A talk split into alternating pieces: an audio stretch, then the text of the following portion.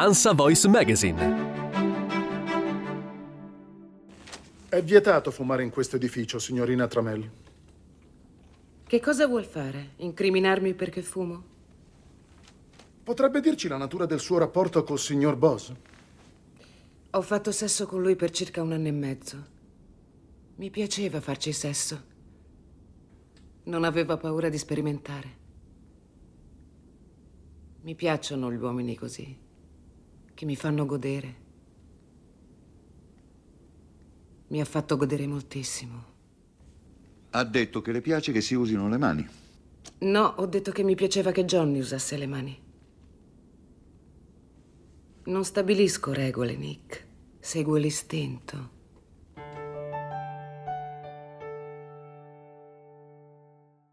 Questi sono dialoghi che probabilmente non rimarranno nella storia del cinema, non verranno probabilmente insegnati nelle scuole di sceneggiatura, ma sicuramente chi ha diciamo almeno una quarantina d'anni e forse anche molti altri dopo li ricordano certamente, anche perché sono il cuore di una scena che è diventata per tante ragioni, alcune più, altre meno nobili, una scena cult di un film cult, cioè di Basic Instinct che compie 30 anni. Per celebrare i 30 anni di Basic Instinct siamo con Mario Sesti, clinico cinematografico e tra i curatori della Festa del Cinema di Roma. Mario Sesti, fra l'altro, è l'autore di una delle nostre rubriche video più seguite, cioè Siamo Serie, che è una sorta di instancabile monitoraggio di tutte le offerte dello streaming e dei broadcaster, diciamo delle tv a pagamento, eccetera, sulle serie tv che sono il fenomeno di questi anni. Ben arrivato Mario. Grazie, grazie dell'invito.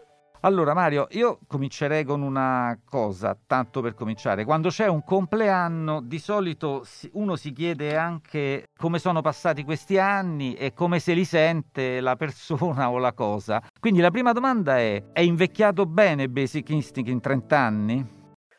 Siccome credo che questa fosse la domanda giusta, mi sono rivisto in 20 minuti proprio l'altro ieri eh, e trovo che come spesso accade ai film di genere che hanno una tessitura molto solida, eh, l'invecchiamento diciamo, produce una patina molto gradevole, ma non danneggia il film, a differenza dei film d'autore che spesso magari sono legati a una poetica, a un messaggio, a una personalità, la forza di Basic sta nel fatto di, di essere un, un, prodotto che mette a punto in maniera particolarmente efficace uno schema, che è quello degli anni 40 fondamentalmente, e, e diciamo, e la forza di questo schema gli dà la possibilità di resistere al tempo. Ok, quindi ben portati, questo vuoi dire, sono 30 anni ben portati. E questo nonostante due fenomeni che hanno caratterizzato Basic Instinct. Intanto l'accoglienza non esattamente favorevole, le molte polemiche, i contrasti, l'intervento della Chiesa, delle organizzazioni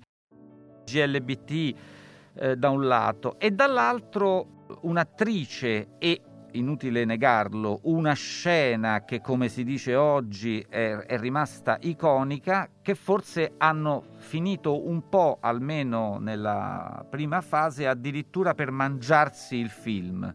È corretto? Sì, naturalmente si tratta di un processo che conosciamo tutti bene, soprattutto noi che ci occupiamo di mass media. Tutto ciò che genera apparentemente una polemica che all'inizio danneggia o rischia di travisare in qualche maniera di aggredire l'oggetto di questa polemica che considerato il film e poi funziona meravigliosamente come megafono e anche evidentemente in qualche maniera come cornice che rimane nel tempo a dare eh, una sorta di garanzia di visibilità. Quindi tutto ciò che all'inizio ha aggredito sul piano della comunicazione Basic Instinct lo ha aiutato a diventare famoso e quindi un piccolo classico per certi versi da questo punto di vista. La scena che eh, naturalmente è diventata anche più famosa nel film, che è quella dell'interrogatorio durante il quale Sharon Stone accavallandosi le gambe fa vedere forse per la prima volta almeno un film americano, eh, diciamo così, per un attimo il sesso femminile nudo di un'attrice eh, sicuramente ha contribuito in maniera decisiva a tutto questo. Peraltro di recente lei in un'autobiografia ha raccontato che il regista Paul Verhoeven gli aveva rassicurato che al montaggio non avrebbe tenuto, diciamo così, quell'occhieggiare in qualche maniera, quello scintillare, diciamo, genitale, oppure che lascia muti gli interlocutori, eh, e questo oggi naturalmente carica ulteriormente di, di un'aura tutta, tutta questa scena.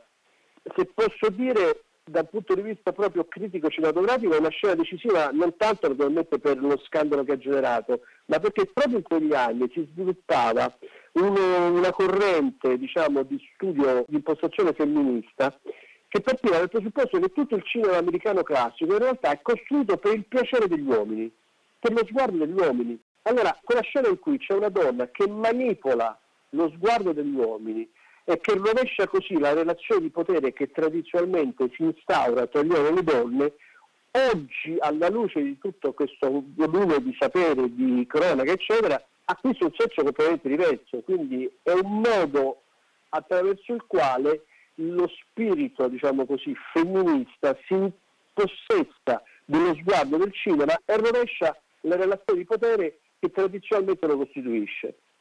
Ok, questo naturalmente parte la leggenda eh, che tu hai riportato, che la Stone ha riportato nella sua autobiografia, che non sappiamo quanto sia vera e se sia anche quella in fondo un prodotto di marketing, però va benissimo così. Io non so se Verhoeven ne ha mai parlato, l'ha mai smentita o l'ha confermata, questo francamente non me lo ricordo. Io ho fatto un incontro con Paul Verhoeven alla festa del cinema in cui si è parlato molto brevemente e lui ha assunto un sorriso etrusco rispetto a tutto questo che significa quasi tutto. Eh, nella mia esperienza poi c'è sempre una sorta di complicità, di finto tontismo intorno a queste scene di, apparentemente scandalose perché poi ne giocano tutti e tutti poi possono dire quello che vogliono senza che nessuno venga poi definitivamente smentito. Diciamo così, non c'è un criterio di oggettività e di legittimità nel far proliferare le chiacchiere intorno a una cosa del genere. L'unica cosa che si sa è che tutti quanti siamo avidi di queste chiacchiere e quindi tutti quanti ne giochiamo. Chiaro. Eh questa è la legge del, de, dei media per l'appunto. La cosa che ti chiedo è anche perché il film è stato maltrattato dalla, chiamiamola all'epoca, forse si poteva dire, critica mainstream. Beh, dunque, il vero problema è che il film eh, diciamo che ha una struttura molto solida, si sfarina un po' nel finale e trattandosi di un noir thriller, molti critici, anche illustri e molto autorevoli come Dave Kerr per esempio, non gliel'hanno perdonato. Eh, il finale è un momento molto importante del film, le polemiche, ma furono così tante come forse ricorderai, che lo stesso Esteras, che è l'altro nome che bisogna fare, Joe Esteras, l'autore di questa sceneggiatura, perché L'intelligenza del film qual è? I grandi autori del giallo come Hitchcock e Lang ci hanno abituato eh, al fatto che quando in un giallo c'è qualcuno che sembra proprio colpevole, il famoso innocente colpevolizzato, che è tipico di Hitchcock, in cui nei film di Hitchcock noi sappiamo che c'è un, colpevole che non è colpevole, anche se tutto il film lo ritengono tale. Esteras gioca con un'intelligenza, come dire, eh, per certi versi spietata con questa eh, nozione tipicamente cinematografica per portarci in giro per tutto il film e farci arrivare a un finale che non scioglie completamente tutto questo. Quindi, diciamo, il bello di Betty Kissing è l'essere presi per il collo da questa cosa, ma poi diciamo, la soluzione è vagamente deludente, diciamo, da, da questo punto di vista. L'atmosfera del film è è più forte del, del modo in cui il film si chiude eh, da questo punto di vista. Io credo che questo abbia diciamo, determinato molte delle critiche negative che ha avuto. Io non mi ricordo più, l'ho rivisto anche stamattina, ma non mi ricordo, comunque c'è, eh, non mi ricordo se era sul Guardian probabilmente, eh, la definizione di lurid, eh, che significa lurido ma al tempo stesso orribile a proposito della trama, ma appunto per la ragione che dici tu, per il modo in cui dopo averti preso per la gola e per il collo eh, veniva in qualche modo portata a termine eh, sì, in un modo insicuro o volutamente insicuro, non so, scadente secondo, secondo qualcuno.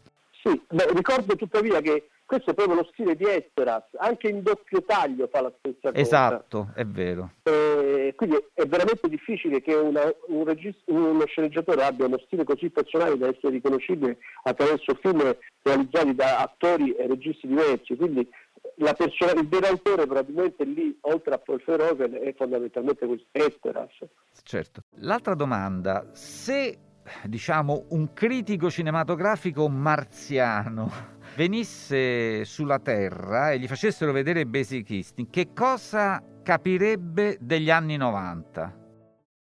Beh, innanzitutto dal punto di vista cinematografico eh, la risposta è molto semplice, è un film che ha una nostalgia toccante del San Francisco di Hitchcock, per esempio, no? San Francisco di Vertigo, eh, la San Francisco anche degli uccelli, e la San Francisco di tantissimi film noir che trasmettono questa concezione tipica della vita per cui c'è sempre dietro l'angolo qualcosa che può intrappolarti, che può minacciarti e che le donne hanno un'intelligenza più grande di quella degli uomini e che questo può costituire, diciamo così, eh, eh un'ondata di, di, di, malefici intorno alla vita degli uomini. No? Quindi c'è questa idea allo stesso tempo del potere delle donne, ma è un potere in qualche maniera eh, per certi versi, negativo, eh, ma oggi alla luce di quello che sappiamo della società patriarcale sappiamo bene che le donne hanno tutte le ragioni, diciamo così, per usare tutta la loro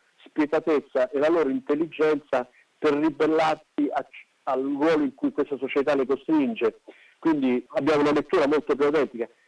Quindi secondo me gli anni 90 riprendono qualcosa che era stato elaborato negli anni 40 e che forse ci dice qualcosa di particolarmente interessante proprio oggi all'indomani della stagione del MeToo. In anni in cui però eh, quel tipo, quel genere, quel taglio di film non viene più fatto.